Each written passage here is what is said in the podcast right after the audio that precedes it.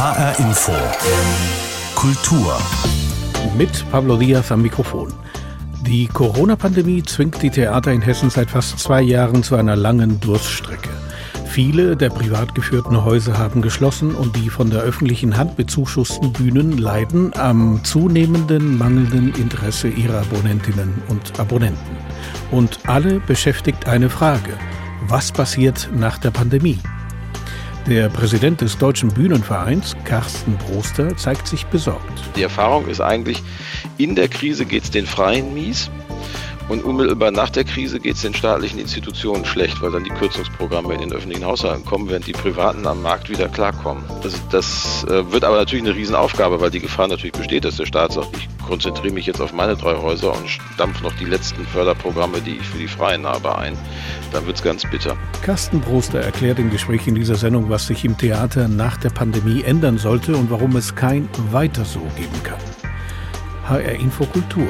Heute zur Lage der Theater in Hessen.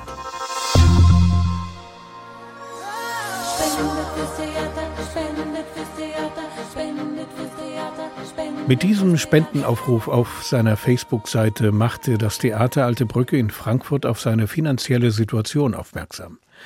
Das Theater ist wegen der Corona-Auflagen geschlossen. Gegründet wurde es von Alexander Beck. Ich habe mit ihm vor der Sendung gesprochen und habe ihn gefragt, wie kamen Sie auf die Idee, ein eigenes Theater zu gründen? Die Grundidee dieses Theaters ist entstanden auf meinen Reisen nach New York, in denen ich viele moderne amerikanische Dramaturgen und Dramatiker kennengelernt habe, von denen ich vorher noch nie gehört hatte. Und ich mir gedacht habe, denen müsste man mal eine Bühne in Deutschland bieten. Und deswegen ist dann irgendwann die Idee zum kleinsten Off-Broadway-Theater der Welt entstanden. Und das machen wir auch immer noch. Wir spielen immer noch viele moderne amerikanische Dramatiker, aber zwischendurch auch mal was Lokales. Aber im Moment ist Ihr Theater geschlossen, soweit ich weiß, bis Anfang März. Sie zeigen keine Stücke mehr. War das die einzige Alternative für das Theater Alte Brücke jetzt in Corona-Zeiten? Es war so, letztes Jahr hatten wir immer Schwierigkeiten, also einen richtigen Punkt zu finden, einen richtigen Anfangspunkt zu finden. Und als dann es die Möglichkeit gab, unter der 2G-Regelung ohne Abstand wieder den Spielbetrieb aufzunehmen, war das für uns eine Chance. Daraufhin haben wir was vorbereitet. Wir haben ein neues Programm gestartet, irgendwo auf der Welt.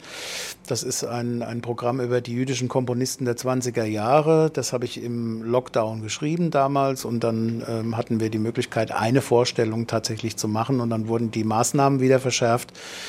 Und aufgrund der Abstandsregel, die wieder eingeführt wurde, war es für uns sehr schwierig, überhaupt das, ich sag mal, jetzt erstmal weiterzumachen.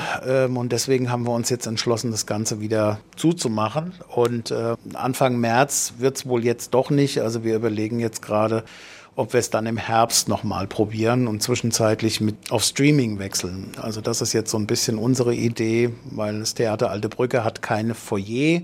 Das heißt, es ist schwierig zu trinken, weil man zum Trinken natürlich die Maske abnehmen muss, weil im Gegensatz zu Restaurants darf man am Platz seine Maske nicht abnehmen und das war für uns immer das Problem. Vor der Schließung hatten Sie, glaube ich, eine Vorstellung. Wie gut, genau. Wie schlecht war die besucht? Also die war relativ gut besucht. Sie war nicht ausverkauft, aber sie war, sage ich jetzt mal, zu 3/4 voll. Und den Leuten hat's gut gefallen. Wir konnten auch wirklich, es gab kein Infektionsgeschehen, so viel ich das weiß. Leute waren alle sehr kooperativ und haben das alle mitgemacht. Und ja, das wäre meine Hoffnung für die Zukunft auch. Und wie geht es jetzt für Sie bzw. für das Theater Alte Brücke weiter? Also wie lange können Sie durchhalten ohne eigene Vorstellung? Ja, also das Ding ist, wir können uns glücklich schätzen, dass wir eine kleine Förderung von der Stadt bekommen. Die deckt die Miete ab. Das heißt also, im Grunde genommen ist es so, wenn ich die Türen nicht aufmache, dann habe ich auch keinen allzu großen Verlust und wir sind halt nur so ein bisschen bemüht, unser Publikum nicht zu verlieren. Also für uns ist es halt so, dass man sagen muss, dass die Leute wirklich sehr an uns denken. Also jedes Mal, wenn wir irgendwie was bei Facebook posten, was es Neues gibt oder sonst irgendwie, wenn wir mal wieder ein Video posten, dann sind die Leute wirklich sehr, sehr offen und sagen uns, ja, hoffentlich kommt ihr bald wieder und das ist was, was uns wirklich sehr sehr viel Hoffnung gibt.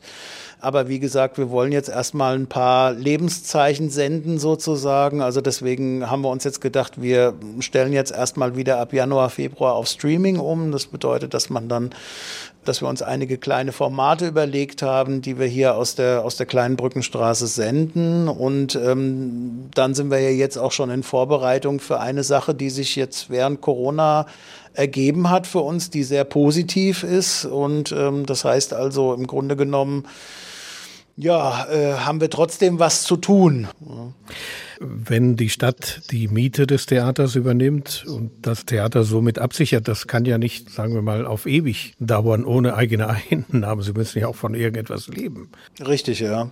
Ja, also es ist natürlich so, also während Corona haben viele Kollegen sich umorientiert, sind teilweise in Schulen tätig, machen andere Sachen. Wir hatten gerade vorhin ein Treffen mit einem Schauspieler, der hilft seinem Bruder beim Catering. Das sind lauter so Sachen, die man halt jetzt machen muss. Das ist aktuell halt der Fall. Dadurch, dass bei uns letzten Endes durch die Größe des Theaters ist hier niemand angestellt. Das heißt also, die Leute sind alles freie Mitarbeiter. Das heißt also, es gab auch für uns keine Möglichkeit, zum Beispiel Kurzarbeit anzumelden für die Schauspieler. Das war im Gegensatz zu jetzt zum Beispiel Schauspiel Frankfurt oder sonst irgendwas, war das nicht möglich.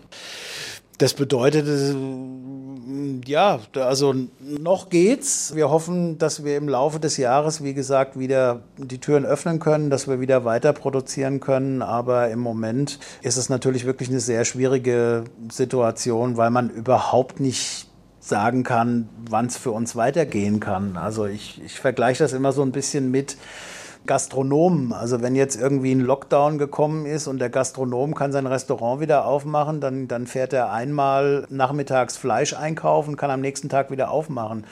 Ein Theater braucht halt 4 bis 6 Wochen Vorlauf. Also man muss was Neues einstudieren, man muss ein neues Stück produzieren, man muss Vorverkauf machen, man muss die Leute informieren, dass man wieder da ist.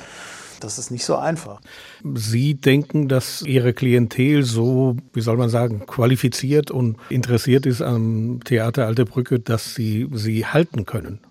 Also ich hoffe es natürlich, ja. Es ist aber auch so, dass wir hinter den Kulissen natürlich uns überlegen, wie Theater eventuell nach Corona aussieht. Ob das tatsächlich nur noch vor Ort stattfindet oder ob man da auch digitale Alternativen bieten muss, ob man vielleicht sich Gedanken darüber machen muss, dass man das hybridmäßig in Zukunft irgendwie veranstaltet, also dass es die Möglichkeit gibt, zum Beispiel, wenn jemand nach wie vor sich nicht irgendwie in einen Saal mit Leuten setzen möchte, ob man ihm dann die Möglichkeit gibt, dass er digital an der Veranstaltung teilnimmt. Das sind alles Sachen, die wir uns natürlich überlegen. Und sonst bleibt halt unsere große Hoffnung für Sommertheater und dass irgendwann die ganze Geschichte mal wieder vorbei ist und wir wieder zusammenkommen können. Denn was ich so höre von den Leuten, ist es halt schon so, dass viele Leute auch Theater vermissen, dass viele Leute gerne wieder Live-Theater sehen möchten. Und das ist meine große Hoffnung an der ganzen Geschichte. Also dass wirklich tatsächlich, wenn wir es schaffen, wenn wir die Zeit überbrücken können bis dahin, dass die Leute dann auch wieder zurückkommen. Der Wunsch von Alexander Beck vom Theater Alte Brücke in Frankfurt. Zurzeit geschlossen wegen Corona. Man muss. Ich bin unter die Räuber gefallen. Aber meine Damen und Herren, bitte, Sie kommen ja alle dran. Aber bitte der Reihe nach. Karl, mein Trobbe. Tropfen brauchen alle hessischen Theaterbühnen nicht, zum Beispiel jene nicht, die in öffentlicher Hand sind, denn sie werden subventioniert. Zu den hessischen Kulturbetrieben, die in diesen Zeiten noch Veranstaltungen anbieten und durchführen, gehören die Bürgerhäuser Dreieich. Maria Ochs ist die Leiterin der Bürgerhäuser für Veranstaltungen und ich habe sie gefragt, wie machen Sie das? Wie führen Sie Veranstaltungen durch? Also wir halten uns an die gängigen Regeln, die jetzt eben gerade jeweils in dem Moment gelten. Im Moment ist es so, dass wir bis 100 Personen 2G machen, plus Abstand an den Sitzplätzen, plus Maske während der Vorstellung. Und wenn wir über 100 Zuschauerinnen und Zuschauer erwarten, dann ist es 2G+. Das heißt, man muss dann zusätzlich zu der doppelten Impfung noch einen Test haben oder seit 2 Wochen geboostert sein. So ist im Moment die Regelung. Keine Ahnung, ob sich das nochmal ändert. Wir machen es so, dass wir bei den Kartenvorbestellungen oder bei den Kartenkäufen immer auch die E-Mail-Adresse der Menschen aufnehmen und 2 Tage oder 3 Tage vor der Vorstellung bekommen alle nochmal eine E-Mail mit den geltenden, mit dem momentan gerade geltenden Corona-Regeln und auch, ob es eine Pause gibt oder nicht. Und so weiter, wo man parken kann, so ein bisschen nett verpackt. Aber eigentlich geht es darum, dass die Leute wissen, was im Moment gilt. Hm. Wie erleben Sie dann die Menschen, die zu Ihren Aufführungen kommen? Sind das diese, wie soll man sagen, sind das 150-prozentige Theaterfanatiker oder wie erleben Sie die? Also sehr gut gelaunt und total motiviert. Ja, das sieht man daran, dass sie tatsächlich sich auch noch morgens anstellen und einen Test machen. Also die meisten sind auch Stammgäste, haben ein Abonnement bei uns und sind froh, dass wieder was stattfindet, weil es war ja auch eine ganze Zeit lang, wo keine Veranstaltungen stattfinden konnten und wo wir das Haus geschlossen hatten. Und wir erleben diese Leute, die kommen, als sehr dankbar und sehr euphorisch und auch, also wir merken das auch am Applaus, dass sie, dass wir, auch wenn nur 200 Leute da sind, einen Applaus geben, der nach 600 klingt. Und das ist wirklich auch für die Künstlerinnen und Künstler, die bei uns auftreten, sehr angenehm. Hm.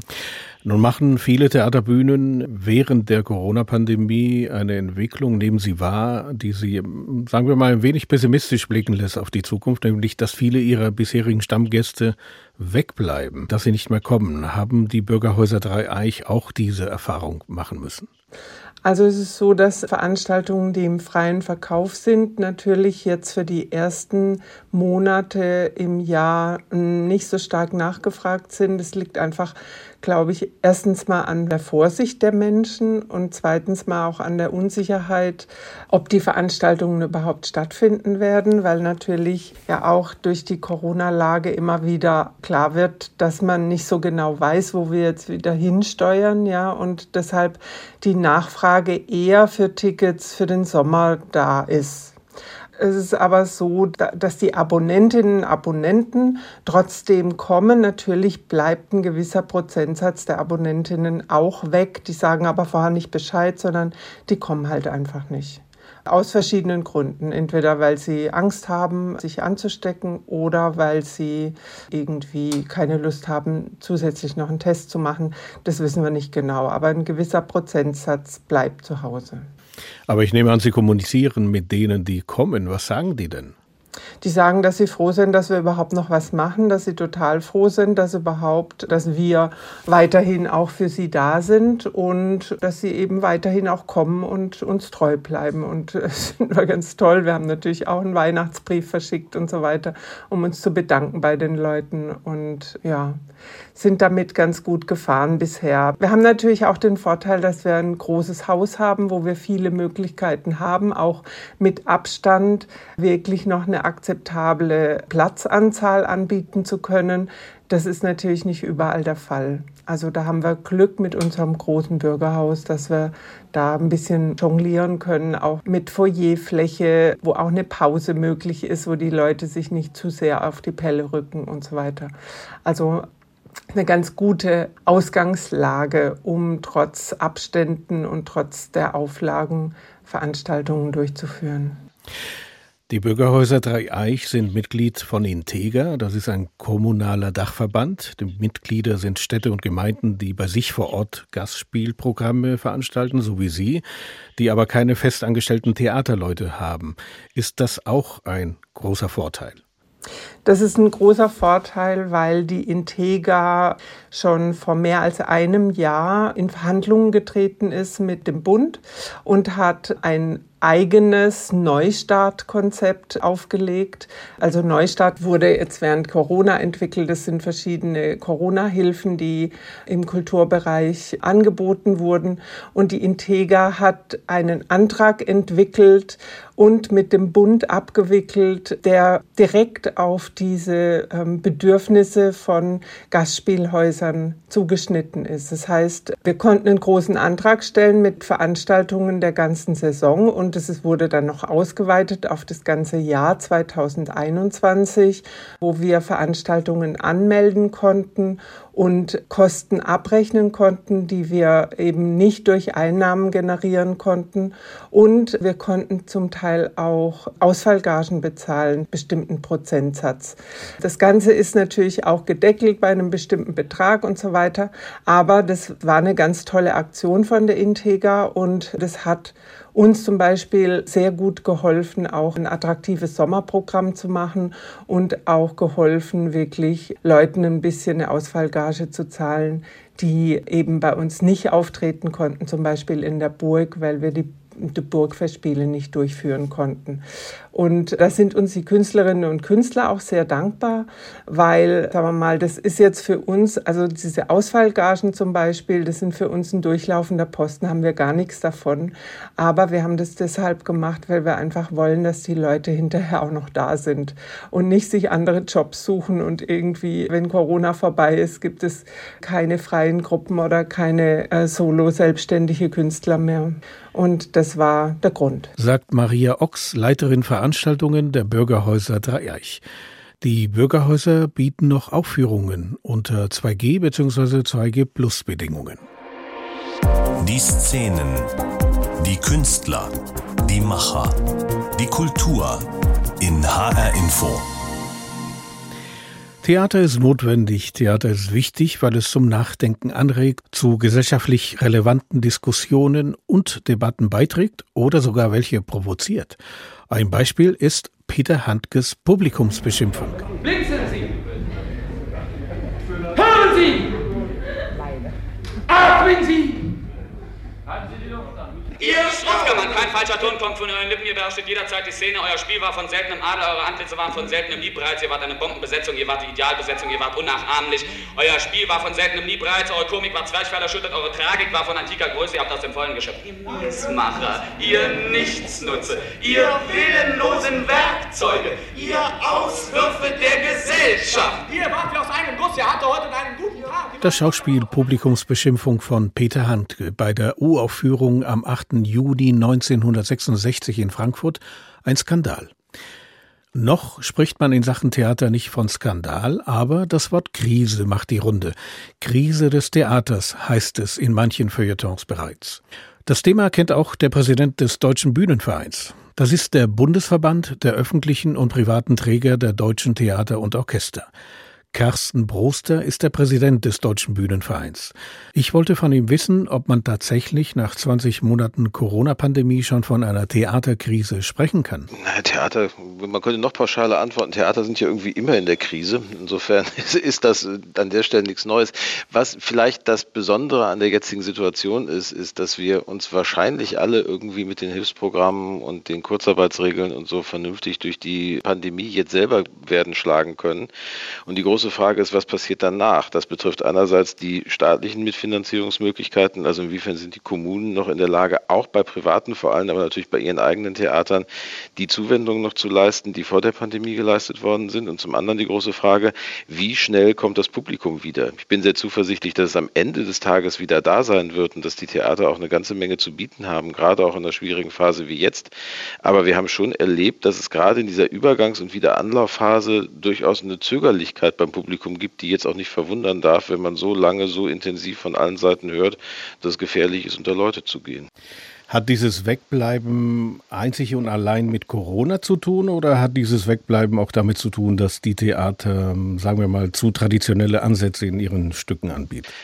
Letzteres glaube ich ehrlicherweise nicht. Ich glaube schon, der Kernpunkt ist, und da erleben wir auch eine relativ unmittelbare Reaktion, wenn die Pandemielage sich wieder verschlimmert und eskaliert, wie jetzt auch in den Wochen vor Weihnachten und dann die Virologen und der bis hoch zum Bundespräsidenten appelliert wird, bleibt zu Hause, vermeidet Kontakte, dann erleben wir, dass auch viele Menschen zumindest bei den Theatererlebnissen, bei denen sie sich sagen, das kann ich auch noch in einem halben Jahr machen, da verpasse ich jetzt nichts unmittelbar, wenn ich jetzt nicht hingehe, dann wegbleiben. Schon da war es aber so, so, dass die besonderen und die herausragenden und die auch als besonders wahrgenommenen Inszenierungen und Aufführungen selbst dann noch gut verkauft bis ausverkauft gewesen sind. Also es ist mitnichten pauschal so, dass die Leute dann zu Hause bleiben. Und ich hoffe eher aufs Umgekehrte, dass wir gerade in den 2 Jahren Pandemie auch mit den neuen digitalen Möglichkeiten viele Strategien entwickelt haben werden, die uns auch dabei helfen können, danach neue Publikumsschichten anziehen zu können. Die Pandemie hat ja dazu geführt, dass die Menschen Theater nicht unbedingt als essentiell betrachten konnten, weil die Freizeitgestaltung ja zwangsläufig anders verlaufen musste. Hat das dazu geführt, dass man Theater in der Öffentlichkeit nicht mehr in seiner Wichtigkeit und seiner gesellschaftlichen Funktion so wahrnimmt, wie man es vor der Pandemie getan hat? Naja, ich glaube auch da wieder 2 gegenläufige Tendenzen. Die eine ist die, ein Intendant hat das mal so schön genannt, die Klebekraft der Couch müsse überwunden werden. Ich glaube, da ist natürlich was dran, weil man hat sich Routinen angewöhnt, in denen das Theater unter Umständen gerade in den langen Lockdown-Phasen nicht vorkam. Umgekehrt sind mir aber auch wahnsinnig viele Menschen begegnet und nicht nur die klassischen Theatergänger, die man so kennt, die auch gesagt haben, sie merken erst in dem Moment, in dem das Theater nicht mehr zur Verfügung steht, gilt übrigens fürs Museum, für die Konzerte in gleicher Art und Weise, wie wichtig ihnen das ist. Und vielleicht kann man auch mit dieser paradoxen Emotion arbeiten, dass man erst im Moment des Verlustes merkt, wie bedeutsam etwas für jemanden ist und dann in dem Moment, in dem es wieder geht, dann auch genau darauf aufbauen und eine neue Akzeptanz beim Publikum zu schaffen. Was aber sicherlich richtig ist, ist, dass der Glaube, man macht einfach wieder auf und knüpft nahtlos da an, wo man am 12. März 2020 aufgehört hat, bevor der erste Lockdown begann, dass der zu kurz greifen wird, sondern man wird sich auch Gedanken machen müssen darüber, wie man als Theater sich denn neu in städtischen Gesellschaften, in regionalen Debatten, in den großen Diskursen unseres Landes positionieren wird. Und da nehme ich schon durchaus eine ganze Menge an Initiative und auch an sozusagen Nachdenken darüber, wie das denn gelingen kann, in der Theaterlandschaft derzeit war. Wie sehen denn diese Gedankenspiele aus? Naja, also nehmen Sie mal die ganzen großen Themen, die wir als Gesellschaft vor der Brust haben. Ich glaube, das zentrale Thema ist doch momentan, wie schaffen wir es eigentlich aus Vielfalt heraus, trotzdem sowas wie Solidarität stiften zu können. Und das ist eine Erfahrung, die mache ich im Theatersaal ganz physisch, ganz praktisch. Die gelingt eh nicht appellhaft, sondern das gelingt durch individuelles Erleben in einer Gemeinschaft, in einer Gruppe. Und das sind Dinge, die können Theater Menschen anbieten. Und wir stellen immer wieder fest, am Ende ist Theater etwas, was sehr schnell sehr abhängig machen kann in einem guten Sinne, weil wenn ich einmal drin gewesen bin, erlebe ich, was für ein besonderes Erlebnis das gewesen ist. Das muss ich aber erfahren und wenn ich das erfahren kann, dann geht das weiter. Insofern die Frage, wie übersetze ich die Kontakte, die ich im Digitalen hatte? Wie senke ich Zugangsschwellen? Wie lade ich Menschen, wenn das auch wieder geht und ich nicht quasi einen Slalom auf dem Weg ins Haus einbauen muss, um den ganzen Corona-Regeln zu genügen, die derzeit notwendig sind? Wie lade ich Menschen dann auch mit offenen Armen wieder in die Häuser ein und zeige, was dort an Relevanz für die Stadtgesellschaft passiert und wie spreche ich vor allen Dingen auch die Gruppen und die Milieus und die Teile von Stadtgesellschaft und von regionalen Gesellschaften an, die nicht von sich aus schon zu Hause gelernt haben, dass der Besuch im Theater dazugehört. Also das Thema Audience Development, wie das neudeutsch so schön heißt, wird auch eine große Aufgabe in den kommenden Jahren für die Theater werden.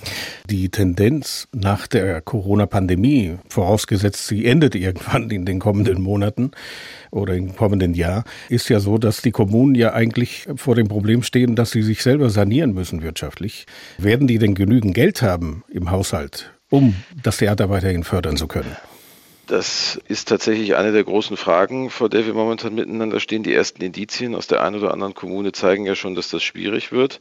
Da ist übrigens an meiner Stelle, aus meiner Sicht heraus, tatsächlich Bundeskulturpolitik und Bundespolitik insgesamt gefragt. Wir müssen gucken, dass wir in der Finanzverfassung unseres Landes die Mittel auch an den Stellen zur Verfügung haben, an denen dann tatsächlich Verantwortung übernommen werden kann. Und das heißt für viele Kulturangebote, dass vor allen Dingen die Kommunen ordentlich ausfinanziert werden müssen. Das wird der Bund nicht kompensieren können mit eigenen Programmen. Insofern wird das schon eine Aufgabe sein, zu gucken, stimmt die Verteilung der Mittel, dass das eben nicht nur eine freiwillige Leistung ist, die hinten rüberfällt. Und vielleicht nimmt der Bund dann seinen eigenen Anspruch, jetzt die Kultur als Staatsziel ins Grundgesetz zu schreiben, auch so ernst, dass er sagt, das heißt dann auch, dass die Mittel, die dafür zur Verfügung stehen müssen, damit man dieses Staatsziel auch tatsächlich schützen und fördern kann, dann auch dort vorhanden sind, wo dieses Schützen und Fördern passieren muss. Und das ist in den Städten und Gemeinden. Das werden die Kommunen nicht aus eigener Kraft an jeder Stelle schaffen. Das wirtschaftliche oder der wirtschaftliche Aspekt ist ein Teil der Medaille. Der zweite Teil der Medaille, Sie deuteten das ja bereits an, ist Veränderung im Verständnis oder im Selbstverständnis der Theater? Denken Sie, dieses Selbstverständnis hat schon begonnen bei den Theatermachern, dass man sich anders aufstellen muss, soll? Ja, ich glaube, die Debatte läuft ja permanent. Das war ja das, was ich eingangs mal so ein bisschen lapidar meinte mit dem Hinweis, irgendwie ist das Theater immer in der Krise. Es gibt keine Situation, in der man sich darauf ausruhen kann, dass man einfach Business as usual macht. Und die Frage, was heißt eigentlich Vielfalt auf der Bühne, vor der Bühne und hinter der Bühne? Wie spreche ich eine bunter werdende Stadtgesellschaft an? Wie sorge ich dafür, dass die Stoffe, die auf den Bühnen kommen, auch tatsächlich als die relevanten wahrgenommen werden für die Menschen, die man in der Stadt ansprechen möchte? Wie sorge ich auch dafür, dass die Repräsentanz der Vielfalt innerhalb einer Stadtgesellschaft sich auch auf der Bühne unter den Spielerinnen und Spielern wiederfindet? Alles das sind Fragen, die uns seit langem begleiten. Und was nur richtig ist, ist eine alte Theaterweisheit: Du spielst im Krieg nicht die Mutter Courage, sondern willst ja nicht das doppeln, was in der Gesellschaft sowieso schon da ist, sondern du musst auch diesen Fantasieraum, diesen Möglichkeitsraum öffnen, um einer Gesellschaft nicht nur Eskapismus, sondern tatsächlich auch das Spekulieren und das Überlegen, wie könnte es denn noch sein, zu ermöglichen. Wenn das gelingt, und dazu braucht es immer wieder neue ästhetische Positionen, neue Formen der Ansprache, dann ist mir ums Theater nicht bange. Und diese Debatte ist in vollem Gange und das Ausprobieren auch längst. Herr Brosda, das, was Sie sagen, gilt natürlich für alle Theaterbühnen, aber die Frage in nächster Zeit wird auch sein, wie viele der privaten kleinen Theater oder Theaterinitiativen werden Corona überleben, wenn die Städte ihre Zuschüsse aufgrund der Haushaltslage in der bisherigen Höhe nicht werden halten können. Was passiert dann? Ja, wobei da muss man sagen, tatsächlich, ich glaube, viele von den kleinen Bühnen haben ja die Situation, dass die durch die Pandemie durchkommen müssen. Dafür gibt es jetzt die Hilfsprogramme. Häufig haben die aber ja so ein treues Publikum und sind viel weniger abhängig von den staatlichen Mitteln, teilweise ja gar nicht, dass die danach mit sozusagen einem ordentlichen Stamm an Leuten, die sagen, das ist mein Haus, die unterstütze ich, dann nicht von weiteren Kürzungen bedroht sind. Also das wird aber natürlich eine Riesenaufgabe, weil die Gefahr natürlich besteht, dass der Staat sagt, ich konzentriere mich jetzt auf meine drei Häuser und stampfe noch die letzten Förderprogramme, die ich für die Freien habe, ein. Dann wird es ganz bitter. Mhm. Aber die Erfahrung ist eigentlich, in der Krise geht es den Freien mies, und unmittelbar nach der Krise geht es den staatlichen Institutionen schlecht, weil dann die Kürzungsprogramme in den öffentlichen Haushalten kommen, während die Privaten am Markt wieder klarkommen. Sagt Carsten Brosda, Präsident des Deutschen Bühnenvereins und Kultursenator in Hamburg. Was die Zukunft für die hessische Theaterszene bringt, steht also noch in den Sternen. Denn kein Mensch weiß genau, wie lange die Corona-Pandemie noch dauern wird. Soweit HR Info Kultur. Diese Sendung finden Sie online auf hrinforadio.de und in der ARD Audiothek. Mein Name ist Pablo Diaz.